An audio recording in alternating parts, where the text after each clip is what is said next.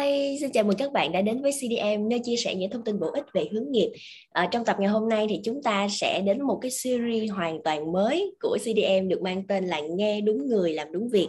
Tại series này thì chúng ta sẽ cùng nhau được lắng nghe những chia sẻ của các anh chị nè và những chuyên gia trong rất là nhiều những lĩnh vực khác nhau, để chúng ta sẽ có dịp để hiểu hơn về những cái công việc đó, cũng như là mình sẽ có thêm nhiều cái góc nhìn nó đa chiều hơn. Và ngày hôm nay để mở màn cho tập đầu tiên của series này thì Phương Anh có mời đến một cái nhân vật là một người anh mà Phương Anh rất là quý và cực kỳ kính trọng. Ngay bây giờ thì chắc là cho phép Phương Anh được giới thiệu với tất cả các bạn nhân vật sẽ đồng hành với chúng ta ngày hôm nay, tiến sĩ diễn giả Hồ Linh Bình ạ. Dạ em chào anh ạ. Xin chào Phương Anh và xin chào tất cả các bạn trẻ đang tham dự chương trình Nghe Đúng Người Làm Đúng Việc của CDM.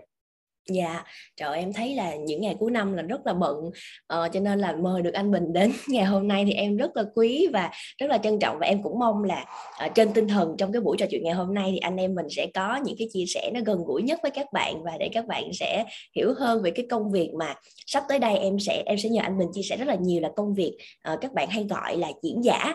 Dạ, thì chắc là bây giờ để mở đầu cho cái buổi trò chuyện ngày hôm nay, chắc là em sẽ nhờ anh Bình chia sẻ một chút xíu về cái cụm từ này, để các bạn hiểu hơn một chút xíu về cái công việc này được không ạ anh? Cảm ơn Phương Anh rất là nhiều.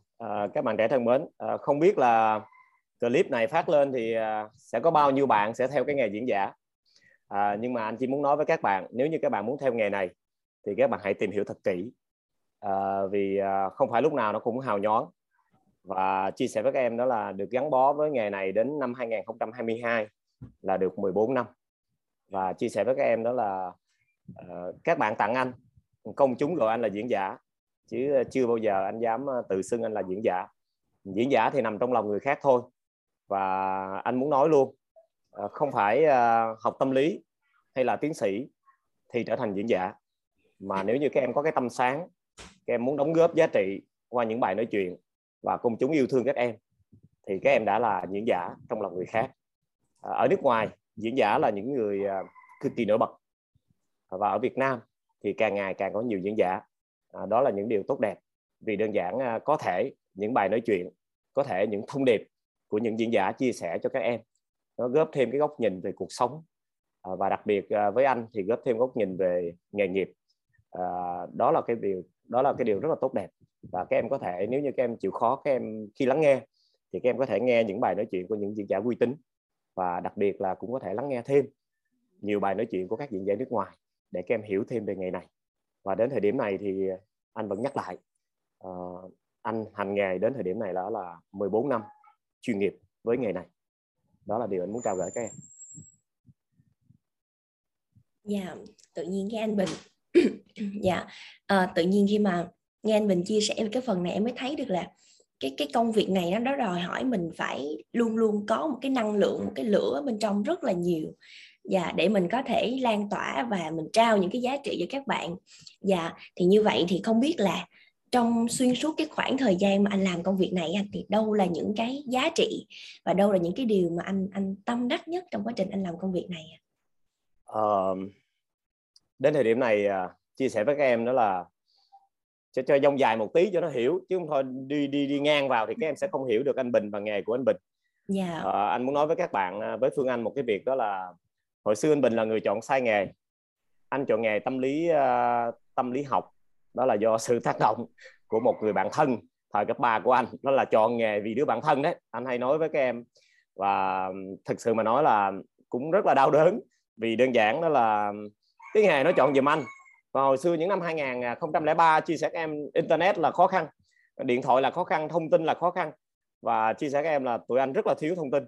Và lúc đó giấc mơ của anh là chỉ là muốn trở thành một người thầy giáo thôi, vì đó là giấc mơ của ba mẹ của anh. Và chia sẻ với các em đó là khi mà biết được Đại học Sư phạm có một cái ngành tâm lý, và bạn anh nó chọn thay cho anh, và nó nói mày cứ theo cái ngành này đi, vì ngành nghề này ra sẽ được trở thành giáo viên dạy môn giáo dục công dân. Và thật sự mà nói là chỉ cần trở thành một thầy giáo thôi thì đó là điều mơ ước rồi. Và chia sẻ với các em đó là điều đầu tiên, người bạn của anh tác động cho anh chọn nghề này. Và chia sẻ với em là anh là người chọn sai nghề. Khi bước vào trường Đại học Sư phạm thì mới biết ra một việc đó là vào ngành tâm lý học, không phải ra trở thành giáo viên dạy giáo dục công dân. Và chia sẻ em đó là rất là đau đớn khi bước vào trường Đại học Sư phạm. Và khi nhận được cái tin đó rồi nó nản lắm. Và thật sự những năm 2003 mà khi học tâm lý là ra trường không biết làm gì. Và đó là một cái sai lầm của anh khi anh chọn nghề mà anh chưa tìm hiểu kỹ nghề.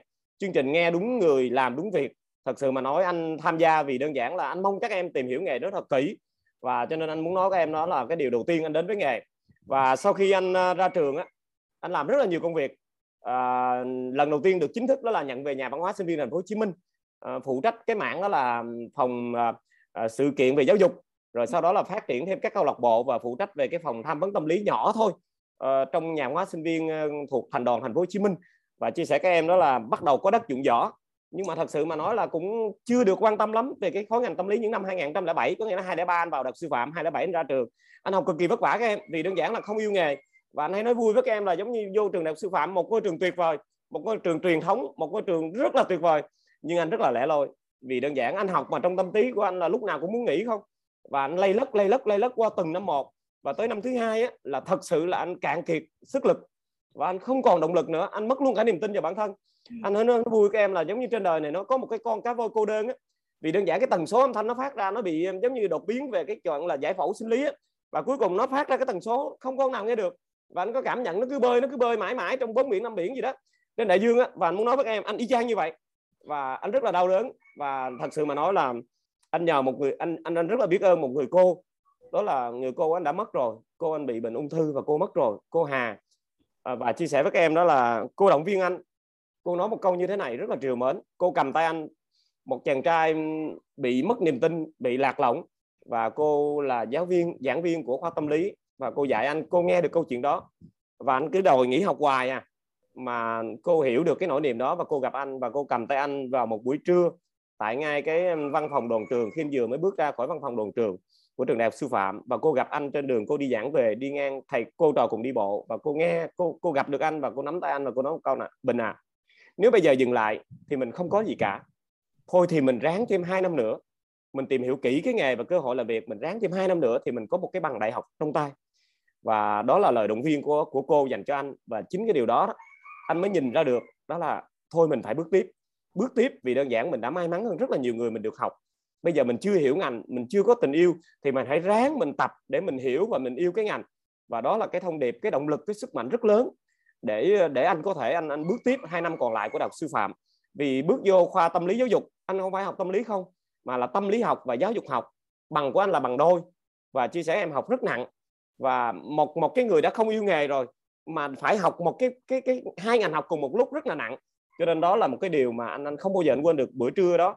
Một buổi trưa và người cô đáng kính của anh, cực kỳ đáng kính của anh, là tiếp lửa cho anh để anh có thể bước tiếp 2 năm đại học sư phạm. Và sau đó anh ra trường, anh làm việc bên Nhà Văn hóa Sinh viên, sau đó anh chuyển về công tác đoàn. Và anh lại may mắn anh được cộng tác với một tờ báo chuyên về cái chương trình tư vấn tuyển sinh. Và anh lại được giao nhiệm vụ là làm MC, kết nối với các trường đại học cao đẳng, các trường trung cấp để đi nói chuyện, đi gắn kết cho các trường chia sẻ về thông tin tuyển sinh. Và anh thấy cái việc đó có ý nghĩa với anh, vì nó có một cái điều đặc biệt, đó là khi anh làm điều đó, nó cho anh một cái niềm vui rất là vui. Đó là anh được giúp các em, và anh mong các em đừng chọn sai nghề và đừng giống như anh. Và đó là cái điều mà điều thứ nhất là cô Hà, tiến sĩ Hà ở khoa tâm lý giáo dục cho anh ngọn lửa. Và điều thứ hai, khi anh làm chương trình tư vấn hướng nghiệp, tư vấn tuyển sinh cho các em đó, thì anh thấy các em giống như anh. Anh thấy nhiều bạn rơi vào trạng thái giống như anh, và đó là cái động lực để anh có cái ngọn lửa. Một, cô Hà tiếp lửa cho anh để anh học. Hai, các em là người tiếp lửa cho anh để anh nỗ lực anh làm. Cực lắm các em. 4-5 giờ sáng là thức dậy để di chuyển, 7 giờ sáng làm tới 9 giờ và sau đó uống ly nước, và 9 giờ làm tới 11 giờ, rồi 1 giờ 30 làm tới 3 giờ, rồi 3 giờ 30 làm tới 5 giờ, và làm liên tục. Nhưng mỗi lần đứng trước các em thì anh lại có thêm cái tiếp lửa từ những cái ngọn lửa, từ những ánh mắt của các em, từ những cái kỳ vọng của thầy cô. Và chính những cái ánh mắt của các em đó là tiếp thêm ngọn lửa thứ hai, để cho anh đến thời điểm này anh vẫn đứng vững được 14 năm Bắc Trung Nam trên tất cả các trường trung học phổ thông, gần như là tất cả, nói tất cả là không đúng vì nhiều lắm anh đi không hết. Và cái ngọn lửa thứ hai đến thời điểm này đó là từ chính các em, từ những ánh mắt kỳ vọng của các em vào chương trình và vào thầy cô, và trong đó là có anh trong đó. Và 2 ngọn lửa đó đến thời điểm này anh luôn giữ, và chính các em mới là người tiếp lửa cho anh Bình.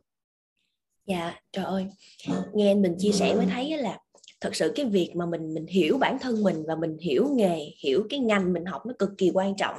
Giống như một cái từ mà hồi nãy thì em thấy anh sử dụng rất là nhiều là cái từ đau đớn đó. Tức là mình chọn sai ngành, mình học sai ngành khi mà mình phải trải qua cái khoảng thời gian rất là đau khổ, chật vật vì một cái điều mà mình không có thuộc về, và nó rất là vất vả, nó rất là phí thời gian công sức của mình, và nó làm ảnh hưởng rất là nhiều đến về cả thể chất lẫn tinh thần của mình nữa rất là nhiều. Cho nên là quay trở lại với cái câu chuyện là nghe đúng người làm đúng việc và cái việc hướng nghiệp cho bản thân mình nó là một cái điều cực kỳ quan trọng, mà em cũng nghĩ giống như anh là mỗi chúng ta phải thật là nghiêm túc với cái chuyện này để mình ngồi lại, mình bắt đầu suy ngẫm và mình đưa ra những cái lựa chọn cân nhắc nó phù hợp. Và như vậy anh thì em mới thấy là hồi nãy em có nghe anh chia sẻ một chút là trong quá trình đi làm công việc này thì rõ ràng là mình phải đi đến rất là nhiều trường, mình phải giữ cái năng lượng đó để có thể truyền lửa cho rất là nhiều bạn. Như vậy thì không biết là nó có những cái khó khăn gì trong cái công việc này trong quá trình mà anh thực hiện không anh? Tâm sự với Phương Anh với các em á, đáng lẽ năm nay là năm anh sẽ dừng lại cái nghề diễn giả. Có nhiều cái ngành nghề, cái tuổi nghề rất ngắn các em. Tuổi nghề rất ngắn. Ví dụ như các em thấy trong thể thao, tuổi nghề rất ngắn. Các em thấy được điều đó. Các cầu thủ thi đấu đỉnh cao, cao lắm thì tới khoảng năm 35 là đoạn đó thôi, đa phần. Các em thấy những người làm nghệ thuật, các em thấy tuổi nghề cũng ngắn. Và cái nghề diễn giả của anh thấy cái tuổi nghề cũng ngắn. Vì 14 năm anh đứng, và anh có tâm sự với các em rất là chân thành. Khi được yêu thương rồi đó các em sẽ được mời đi suốt à. Và nếu khó khăn á, thì anh nói chuyện đầu tiên đó là sức khỏe. Trời ban trên một cái giọng nói, đó là trời ban một cái nguồn năng lượng qua cái giọng nói của anh. Hôm nay là chia sẻ thôi, các em không cảm nhận được nguồn năng lượng này đâu. Nhưng mà khi anh cầm micro lên, anh đứng trước các em á, các em sẽ cảm nhận được điều đó. Trời ban cho cái giọng nói. Điều thứ hai á, là chắc có lẽ là tuổi thơ của anh nó cơ cực. Tuổi thơ của anh là một người nông dân và anh gắn bó với thiên nhiên, cho nên là chính cái điều đó nó tạo trên một cái sức khỏe nó hơi về cái sức lực một tí. Cho nên anh đứng được 14 năm, 13 năm anh đứng, năm nay mới bước qua thôi, chưa tính là 14 được. Và anh muốn nói với em là 13 năm anh đứng và bắt đầu anh gặp vấn đề về xương, về khớp, xương khớp. Và anh có một cái clip các bạn có ghi lại và các bạn tâm sự với anh và động viên với anh, đó là anh Bình ơi đừng có bỏ nghề, tụi em cần anh Bình. Và chia sẻ em cứ đứng miết à, đứng từ sáng tới chiều, có nhiều lúc đứng buổi tối nữa Phương Anh, có nhiều lúc đứng tới buổi tối nữa, làm những chương trình buổi tối nữa. Và các em cứ tưởng tượng đi, các em cái để ý thầy cô giáo các em á, là khi tuổi càng lớn á, các em sẽ thấy được là thầy cô sẽ thường ngồi nhiều hơn, vì đơn giản thầy cô đứng nhiều lắm mà các em thương thầy cô chỗ đó. Và bản thân anh cũng vậy, cứ đứng miệt mài. Và đôi lúc anh muốn nói em, sức khỏe là yếu tố cực kỳ khắc nghiệt trong cái nghề diễn giả. Nếu như những diễn giả khác người ta nói một tháng nói một vài số thôi thì nó đơn giản, có thể người ta hồi sức lực lại. Còn riêng anh là ngày nào cũng nói, và đặc biệt là nói cao điểm vào thứ bảy chủ nhật. Anh chưa có một cái ngày thứ bảy chủ nhật trọn vẹn, trừ những ngày Tết, những ngày mà ngày lễ luôn á. Thế thì anh muốn nói em là thật sự mà nói là năm nay Covid á, anh không đi được và anh ở nhà anh làm online, kể cả chương trình này anh vẫn đang được ngồi nè. Cho nên anh muốn nói với em khó khăn cái đầu tiên á, các em phải cân nhắc về mặt sức khỏe. Nếu các em được yêu thương, các em chọn cái nghề là một diễn giả làm hướng nghiệp á, thì các em sẽ đi nhiều lắm, các em đứng các em nói nhiều lắm. Một năm anh Bình có khoảng trên 1.200 cái đơn vị thụ hưởng cái bài giảng của anh. Nếu các em chia ra đó, các em sẽ thấy là trung bình ít nhất một ngày anh sẽ có 3 đến 4 buổi nói chuyện, hoặc là nhiều lúc là nhiều hơn. Các em ở các tỉnh mà các em thấy mỗi lần anh Bình đi về mà có sự phối hợp giữa tỉnh đoàn với sở dục, với trung tâm hướng nghiệp của anh Bình đó, các em sẽ thấy là cái lịch nó rất là dày. Cứ liên tục khoảng chừng 10 ngày là anh xong một tỉnh. Có nghĩa là 10 ngày là anh sẽ hoàn thành được 40 chương trình. Và vừa hết tỉnh này anh phải chạy qua tỉnh khác. Vì cái thời gian của các em là từ tháng 9, nói thật ra không phải từ tháng 9 đâu, khoảng từ tháng 11 cho tới tháng 4, tháng 11 thì các em mới bắt đầu các em vào cái nguồn là hướng nghiệp. Và các em làm việc liên tục tới tháng 4 là cái ngày cuối cùng các em ra cái hồ sơ, các em ghi cái hồ sơ các em chọn nghề đó Phương Anh và các em. Cho nên là anh từ tháng 11 cho tới tháng 4 là anh làm việc miệt mài. Và ngoài tháng 4 thì bắt đầu là anh chuyển qua là hết hướng nghiệp anh làm tâm lý phòng thi.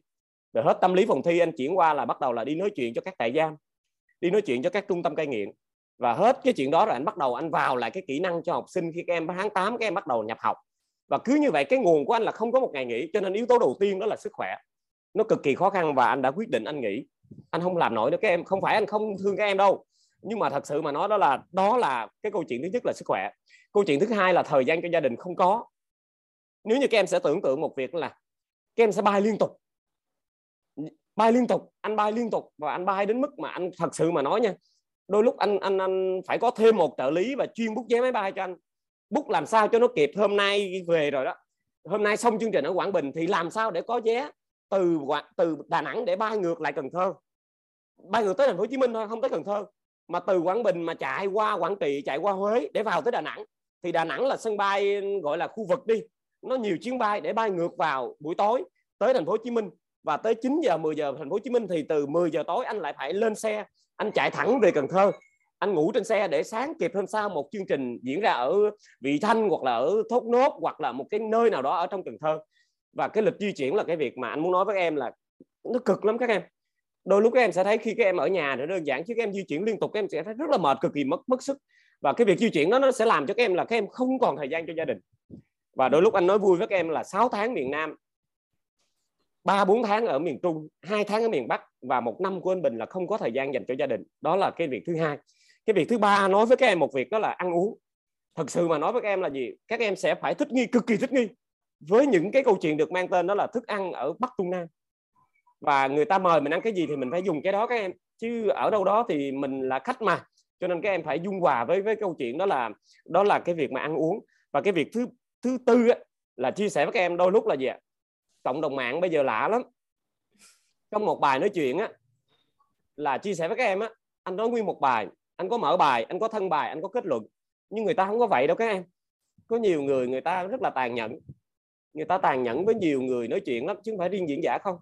Người ta cắt những clip và người ta dựng thành những clip mà nó theo cái hướng là nó không đúng sự thật. Và đôi lúc là các em phải chịu cái áp lực của dư luận. Giống như anh có những cái câu nói, ví dụ anh nói một câu như thế này, đó là tại những thành phố lớn lương 5 triệu thì đừng cưới ai vì bạn sẽ làm khổ gia đình bạn. Anh nói một câu rất là chân thành dặn dò các em. Một bài nói chuyện rất là dài nhưng họ chỉ cắt ngang thôi, lương 5 triệu đừng cưới ai. Và cứ như vậy là cuối cùng là cái thông điệp nó và anh là người chịu trách nhiệm. Có nghĩa là anh chịu búa rìu của dư luận. Nhưng không sao các em, cái đó là những lúc đầu thôi. Nhưng mà đến thời điểm này á, thì các em sẽ hiểu được là cả cái tâm của anh qua rất nhiều bài giảng, và người ta hiểu anh, người ta mới bắt đầu người ta thương anh nhiều hơn. Nhưng đôi lúc trong nghề nó là như vậy. Và chia sẻ với các em đó là đôi lúc sẽ có những cái chuyện như thế này nữa nè. Cái khó khăn nữa là tài chính. Tài chính chia sẻ với các em nó như thế này. Không phải buổi dạy nào cũng nhiều tiền đâu, không có đâu. Đừng có như vậy. Nếu các em đến với nghề này bằng cái tâm các em á, dành cho cộng đồng á, thì em hãy đến. Còn nếu như các em nói là em muốn nhiều tiền, em đến với nghề này thì thôi đừng có tới nghề này, vì đơn giản là gì ạ? Anh muốn nói không phải như vậy. Có nhiều buổi nói chuyện không có tiền. Có nhiều chương trình thiện nguyện, có nhiều chương trình cho những tổ chức phi chính phủ, những câu lạc bộ, rất nhiều chương trình dành cho sinh viên. Thì họ đâu có tiền đâu, nhưng mình vẫn phải làm các em. Vì không phải mình đang nói câu chuyện tiền bạc, có tiền thì mới lo được cho gia đình của mình. Nhưng muốn nói em, có rất nhiều chương trình anh Bình dạy không có tiền. Và anh muốn tâm sự với em đó là những cái điều mà nó hơi trăn trở về nghề một tí. Và cũng may là năm nay là chỉ làm online không, cho nên đôi chân anh còn đứng vững được một tí. Và anh đang cố gắng uống thuốc để nỗ lực cho cái vấn đề đôi chân thôi, nó đau lắm các em. Và anh kỳ vọng là anh sẽ vượt qua nó để gắn bó thêm 1 hoặc là 2 năm nữa. Và đó là những cái anh thấy trong cái nghề của anh, cái nghề đi tư vấn hướng nghiệp. Chứ không phải là cho diễn giả mà cho cái nghề đi tư vấn hướng nghiệp.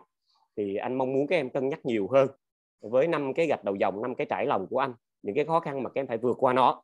Các em phải hiểu nó. Nghề nào cũng có những cái khoảng lặng của nghề, nghề nào cũng có khó khăn của nghề. Và anh muốn các em qua cái phần dẫn dắt và cái phần chia sẻ gợi ý của Phương Anh, thì anh muốn nói với các em một điều đó là các em phải tìm hiểu hết những cái khoảng lặng của nghề để các em hiểu nghề trước khi các em chọn. Thì như vậy các em mới có đủ sức lực, có đam mê để các em vươn lên và tạo giá trị cho nghề nghiệp. Và nghề chỉ đẹp khi có người biết làm đẹp cho nghề. Dạ. Cảm ơn các em. Trời ơi, cái ý này hay quá anh ơi. Chắc là em xin phép được mượn cái ý này của anh Bình một chút xíu, là khi mình tìm hiểu nghề á, tại vì đôi khi các bạn hay bị quên là các bạn chỉ nhìn những cái lấp lánh lung linh của cái nghề đó. Đúng thôi rồi. Mà các bạn quên mất là cái nghề nào thì nó cũng sẽ có những cái khó khăn riêng, nó có những cái vất vả riêng mà mình buộc phải tìm hiểu thật kỹ để mình biết là nó có phù hợp với mình hay không, mình có chấp nhận và mình có thể thích ứng được với cái công việc đó nếu mình chọn hay không.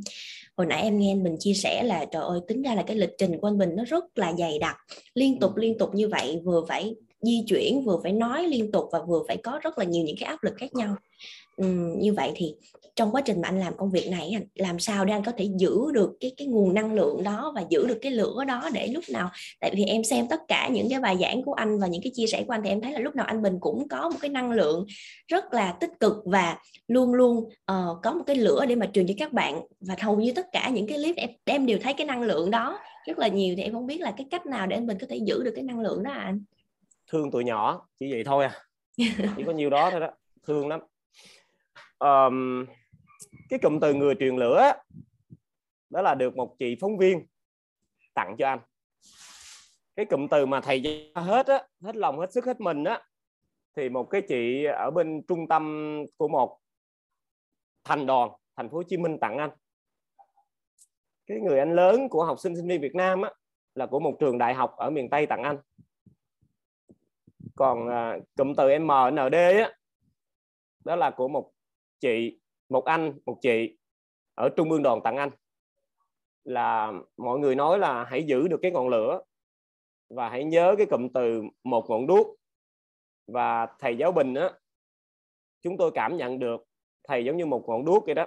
Trong nhiều báo cáo viên, cái cách của thầy truyền lửa, truyền động lực cho tụi nhỏ, cho nên thầy nên giữ cái từ đó. Cho nên là sau mỗi cái bài đăng của anh có chữ MND á, trước giờ các em hỏi anh có giải thích, anh xin lỗi vì tại sao anh không giải thích, anh không có thời gian để giải thích.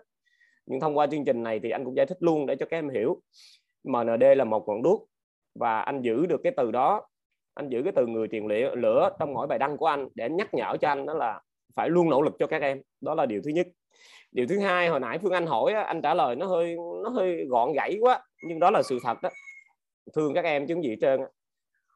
Các em chưa đi nhiều như anh Bình. Ở đây đang nói các em học sinh á, các em sẽ không hiểu được. Lên phía Tây Bắc á, đôi lúc là các em nghèo lắm, khó khăn cực kỳ luôn.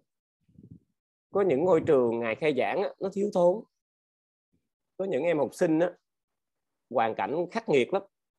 Miền Trung, có những cái em mà ở miền Tây xa xôi vùng sâu á, đôi lúc mà mơ ước có một chiếc áo mới để đi học cũng không có. Và cứ gặp hoài những cái ánh mắt của các em á, lên ra miền Trung thì thấy cái kham khổ, cái khắc nghiệt của thời tiết. Ra miền Bắc thì thấy sự khổ sở rất nhiều và sự vươn lên của các em. Lên Tây Nguyên thì thấy các em ở đồng bào ít người á, các em thiếu thốn thiệt thòi.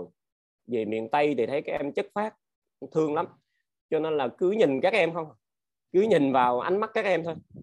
Và anh vẫn nhắc lại một lần nữa, chính các em là người truyền động lực cho anh Bình. Anh Bình không sợ bệnh đâu.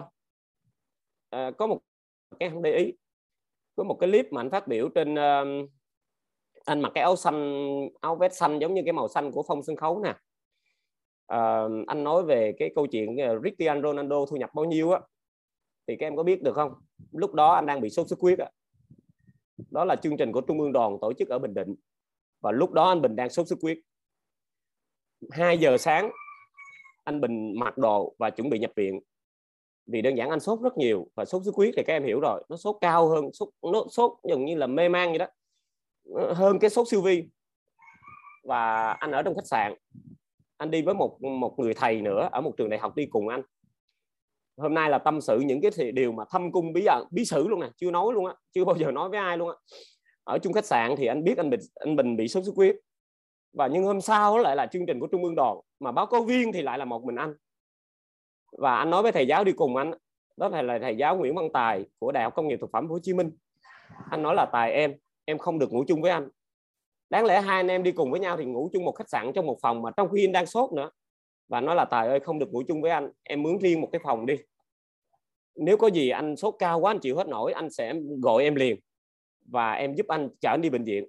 Còn nếu anh chịu đựng nổi á, thì anh sẽ vượt qua. Em cứ ngủ riêng đi, vì nếu ngủ chung anh á, lỡ có con muỗi á, nó chích anh rồi nó chích em thì nó sẽ lây bệnh. Và anh đang sốt mê man rất cao, nhưng cũng không được có ai bên cạnh, trong một khách sạn gần bãi biển ở thành phố Quy Nhơn. 4 giờ sáng, 3 giờ sáng anh mặc áo sẵn, Và nếu như sốt quá anh sẽ chạy vô bệnh viện anh truyền nước để anh kịp chạy ra. Hình như chương trình đó diễn ra ở An Nhơn, huyện An Nhơn. Và đến thời điểm đó anh muốn nói các em đó là câu chuyện, một cái clip rất là thật. Lúc đó anh đang sốt, anh cực kỳ sốt, nhưng không bỏ chương trình được. Làm sao bỏ chương trình được? Có nghĩa là anh không được phép bệnh, hoặc nếu anh bệnh đi nữa anh cũng không được phép bỏ chương trình. Và anh muốn nói với em một câu chuyện đó là nó rất là chân thật đến mức như vậy. Và anh muốn nói với các em một việc đó là khi nhìn vào các em, nhìn cái các em ngồi ấy, các em ngồi với cái lưng rất là thẳng, các em ngồi, các em chăm chú, các em ngồi với đôi vai, với ánh mắt rất là sáng, hướng về sân khấu, hướng về anh, và với những cái câu hỏi rất là ngô nghê, và với cái sự hồn nhiên rất là vô tư của các em. Và anh nhìn thấy những cái đôi bàn tay nó hơi mộc mạc, những cái đôi dép nó hơi còn lem luốc, những cái áo nó sờn vai, và cứ nhìn vào đó, và cứ nhìn vào ánh mắt các em. Và cái đó là cái điều đầu tiên mà nói thật, khi đứng trước các em thì anh quên hết bệnh tật, anh quên hết. Phương Anh là cũng nói thật với nhau, đó là một câu chuyện cũng rất đặc biệt. Phương Anh là một bạn sinh viên và cựu sinh viên của Đại học Hoa Sen. Phương Anh cho anh nói điều đó đúng không? Dạ. Được không? Rồi. Dạ được, không sao. Cũng không bao giờ anh quên. Anh với Phương Anh cũng có một kỷ niệm, nhưng anh giấu Phương Anh, nhưng anh không nói. Đến thời điểm này anh vẫn nhắc lại. Dạ. Livestream tại ngay cái sảnh của Đại học Hoa Sen. Phương Anh có chào anh. Và sau chương trình là anh đi thẳng ra, sau chương trình 11 giờ là 1 giờ 30, anh có buổi dạy ở thành phố Vũng Tàu. Và anh đi thẳng ra từ ngay chỗ xe đón anh đi thẳng tới Bà Rịa. Là lúc đó anh nói thật với các bạn, mắt mũi nó đen thui hết, và nhập viện ngay bệnh viện của tỉnh, ngay bệnh viện của Bà Rịa, vì đơn giản vì kiệt sức. Và đó là ngày 29 tháng 4. Anh nhớ đó là ngày 29 tháng 4 vì ngày hôm sau là chúng ta được nghỉ lễ 30 tháng 4 và 1 tháng 5. Cái chuyện này cũng rất là gần. Và anh muốn nói với em, có những cái mà nó thật sự mà nói không thể nhìn bề ngoài được. Và nếu như các em hiểu được anh, đó là điều thứ nhất. Anh đồng cảm với các em, anh đã từng chọn sai nghề. Và Phương Anh có nói cái cụm từ mà nãy Phương Anh nói là mình không đặt đúng vị trí. Nếu em đặt đúng vị trí rồi em sẽ vượt qua hết. Còn cái anh sợ đó là mình không đặt đúng vị trí, và mình sẽ không có động lực mình vượt qua khó khăn. Và chia sẻ với các em đó là mình sẽ thiếu cái nguồn năng lượng, và mình sẽ không có thể tỏa sáng được với nghề. Cho nên là khi mà nghe nói là cái chuyên đề ngày hôm nay, cái bài nói chuyện ngày hôm nay là nghe đúng người làm đúng việc, anh chỉ có thể đưa cho em những cái lời khuyên về cái nghề của anh thôi. Và anh đề nghị Phương Anh với CDM phải làm nhiều hơn nữa. Vì đơn giản chỉ có cái người mà đi làm nghề nhiều năm á, họ sẽ cho em cái góc nhìn. Và cố gắng không phải nghe một mình anh Bình nha. Và nếu hỏi về cái nghề diễn giả thì phải hỏi ít nhất 5 người. Thì mình tổng hòa những cái lời khuyên đó lại, em sẽ hiểu về cái nghề này rất là sâu. Và ngọn lửa của anh đó là từ những cái lời động viên của các anh chị trong ban tổ chức, của trung ương đoàn, của tỉnh đoàn, của đại học, của báo chí. Ngọn lửa của anh để anh giữ được đó là từ các em. Và cho dù có khó khăn, có mệt mỏi cỡ nào đi nữa, thì khi nhìn thấy các em, anh cũng sẽ mãi mãi là Quỳnh Anh Bình, người truyền lửa, để kỳ vọng các em có một cái nghề. Và anh muốn các em đi tìm cái công việc cho cuộc đời các em, chứ không phải là đi tìm cái công việc cho cái bằng mà các em đang có, thì các em mới hạnh phúc được. Cảm ơn các em. Dạ, quả thiệt là khi mà mình hiểu được mình cần cái gì anh, và mình hiểu được cái giá trị cốt lõi mà mình mong muốn, mình khát khao được hướng đến như vậy, thì nó sẽ tạo cho mình một cái động lực rất là lớn để mình vượt qua. Dạ, giống như hồi nãy anh Bình có chia sẻ là chính các bạn trẻ, chính tất cả các bạn học sinh là một cái nguồn động lực rất là lớn để anh Bình giữ được cái nguồn năng lượng đó, để có thể hàng ngày tiếp thêm lửa cho các bạn, tiếp thêm cái ngọn lửa đó cho tất cả các bạn. Dạ, trời ơi, nãy giờ nghe anh Bình chia sẻ mà thật sự là mê quá. Nhưng mà anh Bình ơi, trước khi mình kết thúc cái buổi ngày hôm nay á, chắc là em sẽ nhờ anh có một chút xíu cái sự nhắn nhủ gì cho các bạn không anh? Nhắn nhủ cho những bạn đam mê đi làm cái nghề này, đúng không Phương Anh? Dạ.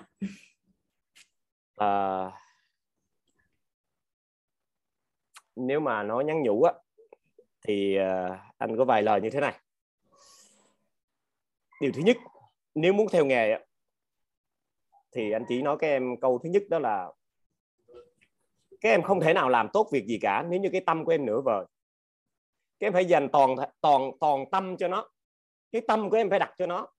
Vì tâm các em ở đâu á, đó là năng lượng và nghề nghiệp của em sao ở đó. Đó là điều thứ nhất. Chúng ta phải dành hết cái tâm của mình cho nghề. thì các em mới làm ngày được. Các em mới hạnh phúc được từ 7 giờ sáng tới 7 giờ tối. Các em mới tỏ sáng với ngày được. Các em mới có giá trị với ngày được. Và các em mới có thể là gì ạ? Các em mới có thể là vượt qua những khó khăn, những cái trở ngại, những cái lời mà có thể là công kích, những cái lời mà nhận xét, phán xét của người khác. Vì cái tâm em sáng á, thì các em đi tới đâu cũng được yêu thương hết. Khi mà 5 năm đầu tiên anh đến với nghề á, khi anh làm với một tờ báo, anh nói rồi đó, anh làm MC á, thì anh không làm nữa. Anh mới nói là anh ơi, anh nói ban tổ chức á, anh ơi mình làm đừng làm tuyển sinh nữa. Vì tuyển sinh các bạn có tài liệu tờ rơi á, các bạn xem là có thông tin rồi mà. Các em vô website là có rồi, lúc đó là có internet rồi. Đừng làm tuyển sinh nữa anh, mình làm hướng nghiệp đi. Hướng nghiệp á, các em mới cần. Chứ còn mà tuyển sinh quảng cáo thì em thấy tội nghiệp các nhỏ, tụi nhỏ quá. Cho nên là họ không đồng ý, họ không chịu làm hướng nghiệp. Thì chính anh mới là người nghỉ việc. Anh bứt ra, anh tự đi làm. Có những ngày á, anh đi dạy kỹ năng mềm. Hồi xưa anh được mời dạy nhiều tiền lắm. Anh dạy, thật sự anh nói thật, anh đi dạy các trường đại học cao đẳng lúc xưa trả anh rất là nhiều tiền. Anh đi nói chuyện về kỹ năng mềm các em. Giai đoạn đó là những giai đoạn 2009-2010 á, kỹ năng mềm cực kỳ quan trọng. Và anh đi nói chuyện liên tục và anh lấy hết tiền dạy kỹ năng mềm á. Anh lại đi làm hướng nghiệp. Anh đi xung quanh những cái tỉnh của thành phố Hồ Chí Minh và và anh nỗ lực anh đi cho quê hương của anh Long An và bây giờ là Bình Phước. Và anh đi Đồng Nai, Bình Dương, Tây Ninh, thành phố Hồ Chí Minh và những cái nơi nào anh có thể đi được là anh đi. Có nghĩa là anh chạy buổi sáng, anh chạy lên sớm, anh tới trường đó là anh dạy được là anh sẽ đi. Và anh đi liên tục 5 năm không có đồng nào hết trơn á. Đi làm miễn phí, nói chuyện miễn phí cho tất cả các trường, không có đồng nào hết á. Thì tới năm thứ 6 lúc đó thì kỹ năng mềm người ta không quan tâm nữa. Có nghĩa là người ta đã đưa vô chương trình chính thống rồi. Thì những cái người làm diễn giả như anh á, thì nó vẫn được nhiều tiền thôi, nhưng mà cái cường độ dạy nó sẽ ít lại. Thì anh hết tiền, anh mới đi không được nữa. Cái đầu các thầy mới nói là ủa Bình ơi, sao năm nay chưa thấy Bình về? Các thầy hiệu trưởng các trường trung học phổ thông á. Mình nói câu là thầy ơi em hết tiền rồi. Cái các thầy nói câu là trời ơi vậy mà không nói cho thầy nghe, về đi, tụi nhỏ cần và tiền là nhà trường có, tiền là trong quỹ nhà trường có, hoặc là thầy sẽ kêu gọi phụ huynh đóng góp để mời Bình về, tiền là thầy sẽ trả cho Bình. Và từ năm thứ 6 á, là bắt đầu các trường trung học phổ thông á, bắt đầu là hiểu được cái khó khăn của anh và bắt đầu là trả tiền cho anh. Và anh chỉ muốn nói với em á, 5 năm đầu tiên anh không nhận được đồng nào hết á. Anh đi làm hướng nghiệp, một mình anh đi à. Và sau đó từ từ á, cái đầu các trường đại học thấy anh làm chương trình ý nghĩa, cái đầu họ mới nói là Bình ơi chúng tôi đồng hành, chúng tôi sẽ cùng làm hướng nghiệp. Và đến thời điểm này là anh đã làm được một chương trình gần cả chục năm rồi, có nhiều trường đại học đi cùng. Và chia sẻ với các em đó là cái tâm, các em phải có cái tâm dành cho tụi nhỏ. Vì đơn giản anh đồng cảm với tụi nhỏ, anh nghèo hồi xưa rất là nghèo, anh đồng cảm với các em đó là anh chọn sai nghề, cho nên cái tâm anh dồn hết cho các em. Cho nên đó là cái chuyện thứ nhất, cái tâm các em phải có với nghề. Điều thứ hai á, khi em muốn làm nghề này á, thì có một câu nói như thế này nè: không bột sao gột nên hồ. Có nghĩa là em phải có một cái gì đó để em đi chia sẻ với cộng đồng. Có thể là em là doanh nghiệp thì em phải có cái gì đó em nói mà doanh nghiệp người ta phải có giá trị. Em là những người giống như là các trại giam, người ta mời em về thì em phải nói cái gì để có giá trị cho phạm nhân, người ta thay đổi, người ta cải tạo tốt hơn, người ta mau ra tù để người ta trở lại với cuộc sống cộng đồng. Em đến với những người nghiện á, ví dụ như anh Bình đang đi nè, thì em phải nói cái gì đó để cho những người đó họ tích cực lên, họ có một cái niềm tin và họ thay đổi và họ về với cuộc sống. Em đến với sinh viên các trường đại học thì em phải có cái gì đó em nói để cho sinh viên học tốt và nỗ lực. Em đến các trường phổ thông thì em phải có cái gì đó em nói. Em đến với hội liên hiệp phụ nữ, em đến với hội liên hiệp thanh niên, em đến với từng đối tượng một. Anh đang nói những cái đối tượng anh hay nói á, thì em phải có một cái gì đó để em nói và em phải tạo được giá trị. Và khi có giá trị rồi thì người ta mới đón nhận. Cho nên là nhiều em hiểu với anh Bình đó là cái điều thứ hai anh trao gửi cho các em á, ngoài cái tâm á, đó là một cái điều nữa, đó là các em phải có một cái gì đó để em đi trao gửi cho những người nghe, để khi họ có giá trị, khi họ cảm nhận được giá trị của em trao gửi thì họ sẽ yêu thương các em và họ sẽ cần các em và họ sẽ liên tục là gắn kết với các em và mời các em. Các em thấy có nhiều người nói về lòng hiếu thảo rất hay, Có nhiều người nói về doanh nghiệp rất hay, có nhiều người nói về hôn nhân gia đình rất hay, có nhiều người nói về tôn giáo rất là hay, có nhiều người nói về, có nghĩa là em phải có một cái gì đó, có nghĩa là không bột sao gọt nên hồ. Thì đó là điều thứ hai anh trao gửi các em khi các em dấn thân với nghề diễn giả.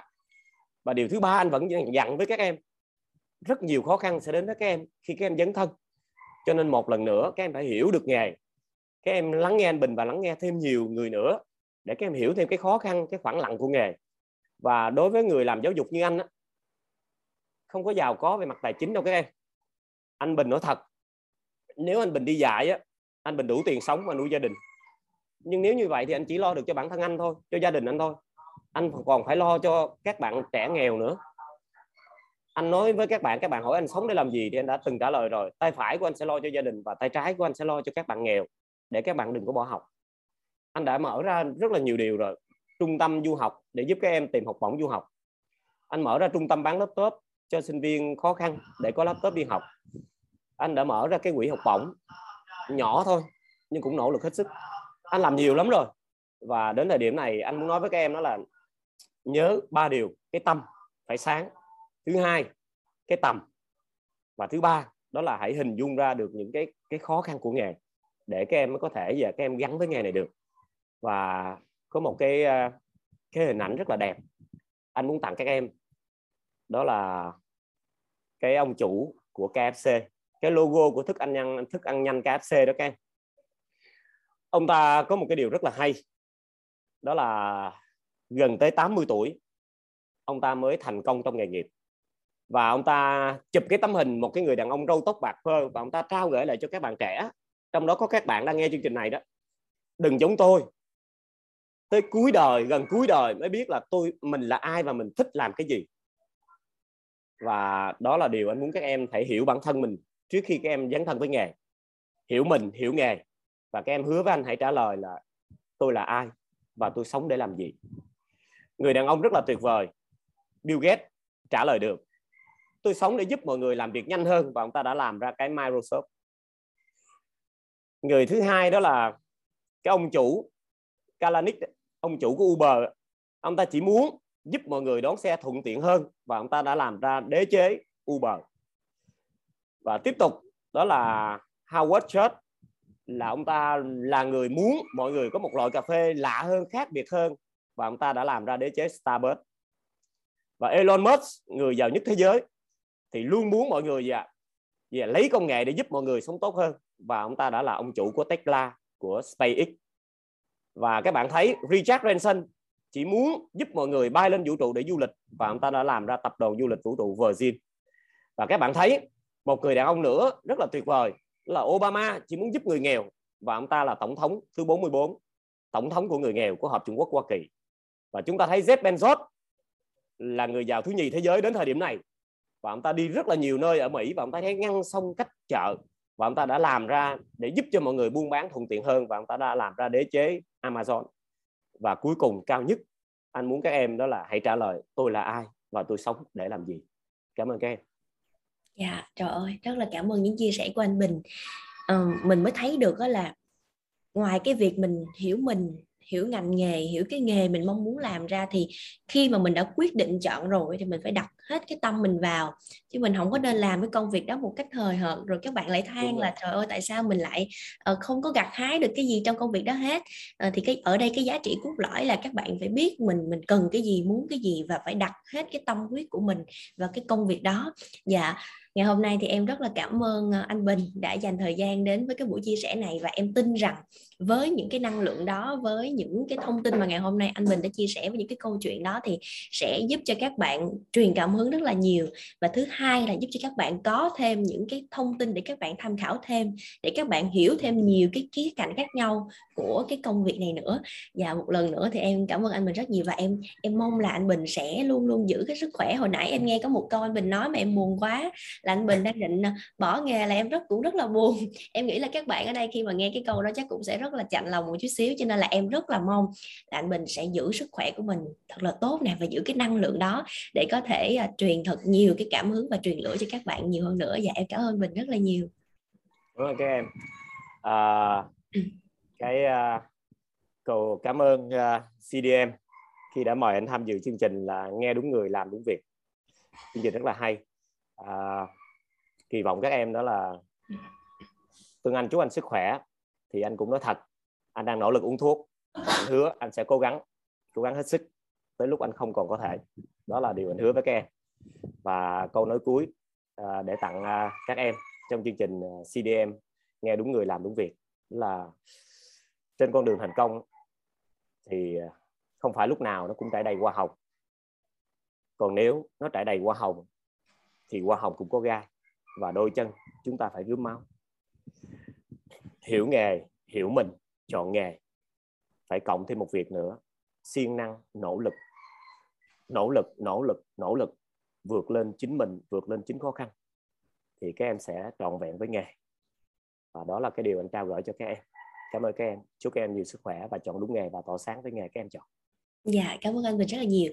Và Phương Anh cũng cảm ơn các bạn rất là nhiều vì đã dành thời gian để có thể lắng nghe chương trình đến thời điểm hiện tại. Và Phương Anh cũng mong là các bạn sẽ luôn vững tin cũng như là hãy cùng với CDM chúng ta sẽ cùng nhau để mình hiểu nghề nhiều hơn nữa. Và hẹn gặp lại các bạn tại những tập tiếp theo của series Nghe Đúng Người Làm Đúng Việc các bạn nha.